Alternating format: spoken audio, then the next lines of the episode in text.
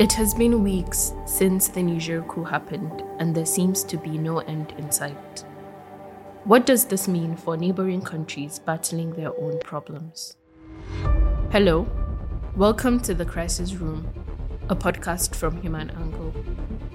I am Sabiqah, your host for today. In this podcast, we look at crisis trends across the continent and answer the tough questions around them. This week, I am here with a guest, Ulf Laessing, who is the head of the Sahel program at the Konrad Adenauer Foundation, a think tank. Thank you so much for joining us today. Thank you for the opportunity to join you today. Is the Nigerian junta gaining legitimacy, or do you think the prospect of an ECOWAS intervention is affecting that? Uh, I think uh, people in Niger are divided there are still supporters for the ousted president, but people keep quiet. I mean, there was a protest uh, supporting the president on the first day of the coup, but then security forces opened fire, according to witnesses. And since then, you know, the, the, the pro president supporters have gone silent. Now, I mean, there's a lot of, uh, we see all these uh, videos from protests supporting the, uh, the junta. They are kind of in a way manipulated in a big you have a lot of uh, you know poor people. Niger is one of the poorest country in the world uh, much poorer than uh, nigeria. And you mm-hmm. find a lot of unemployed people who are basically now being hired or being encouraged to join these protests. Someone give them a russian flag. So there is mm-hmm. also a sentiment. People are generally angry unemployed looking for changes but mm-hmm. now the the prospect from ecowas to uh, intervene militarily has also mm-hmm. kind of given the military government a new boost. Um, mm-hmm. Many people see uh, there should be a national solution, not a solution forced from outside. And mm-hmm. even the ousted President Bazoum, he was often criticized for being too close to uh, to Europe and America. So uh, now this is also being channeled a bit by supporters of the junta so who are saying basically, uh, look, this president was already with Europe and now he's sending ECOWAS to, you know, start war against us. So that's this kind of threat of military intervention certainly helps the military government. So basically, um, people internally are kind of against the fact that ECOWAS want to intervene and they think that the solution should be within Niger, right? Yeah, I think so. There's a lot of skepticism in Niger or criticism that the uh, ousted President Bazoum was close to France, the former colonial power. And now uh, the supporters of the junta basically, you know, accuse France to, uh, you know, trying to, you know, push ECOWAS to intervene militarily.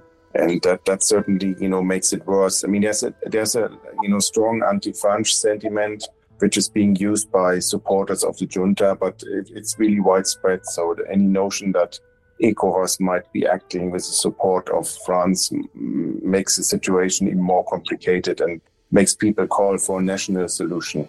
Well, looking at the neighboring countries of Niger, so Mali and Burkina Faso, who are also being led by um, a military government, and lately they have been showing support. Even from the beginning they have shown support of the coup.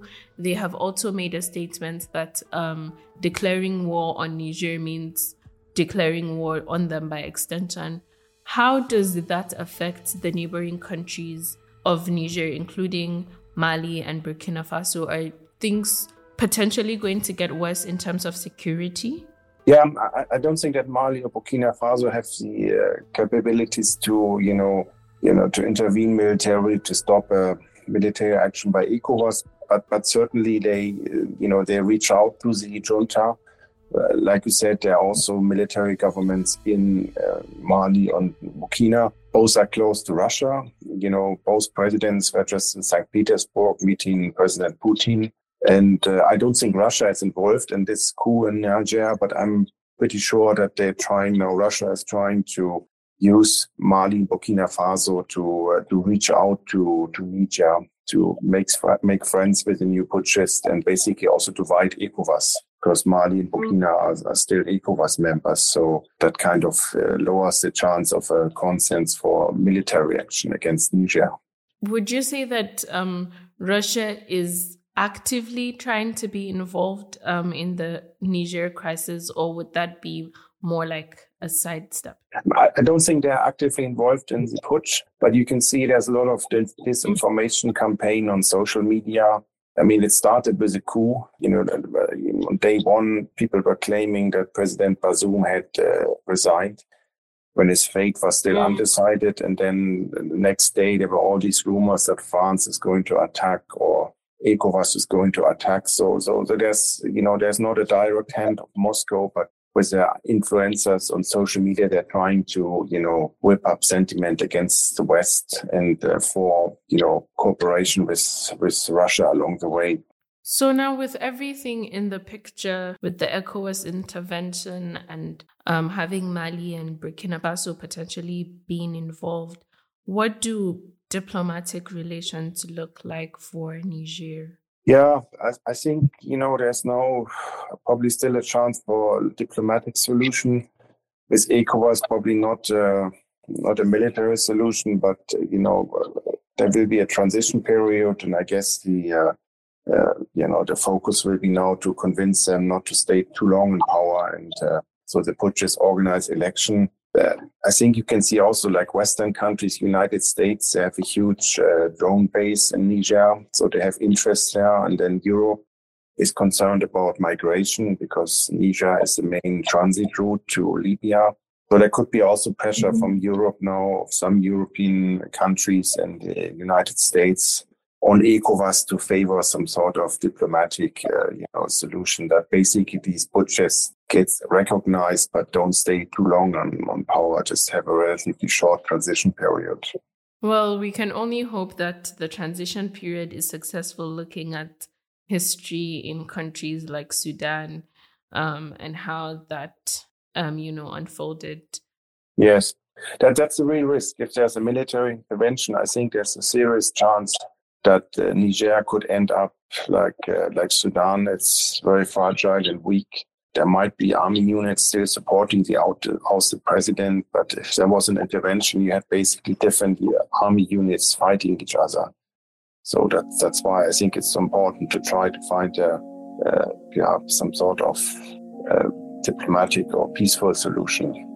Yes, hopefully, hopefully. Well, Thank you so much, um, Mr. Ulf, um, for your time, for your um, inputs and thoughts. These are very much appreciated, and we hope that, like you said, we would find more diplomatic ways of resolving this without so much being at risk in terms of, you know, security and all of that. But it was a pleasure speaking to you. Thank you. This is an episode of HumAngle Crisis Room. Join us in two weeks for another episode. The producer is Usman Abba Zanna. The executive producer is Ahmad Salkida.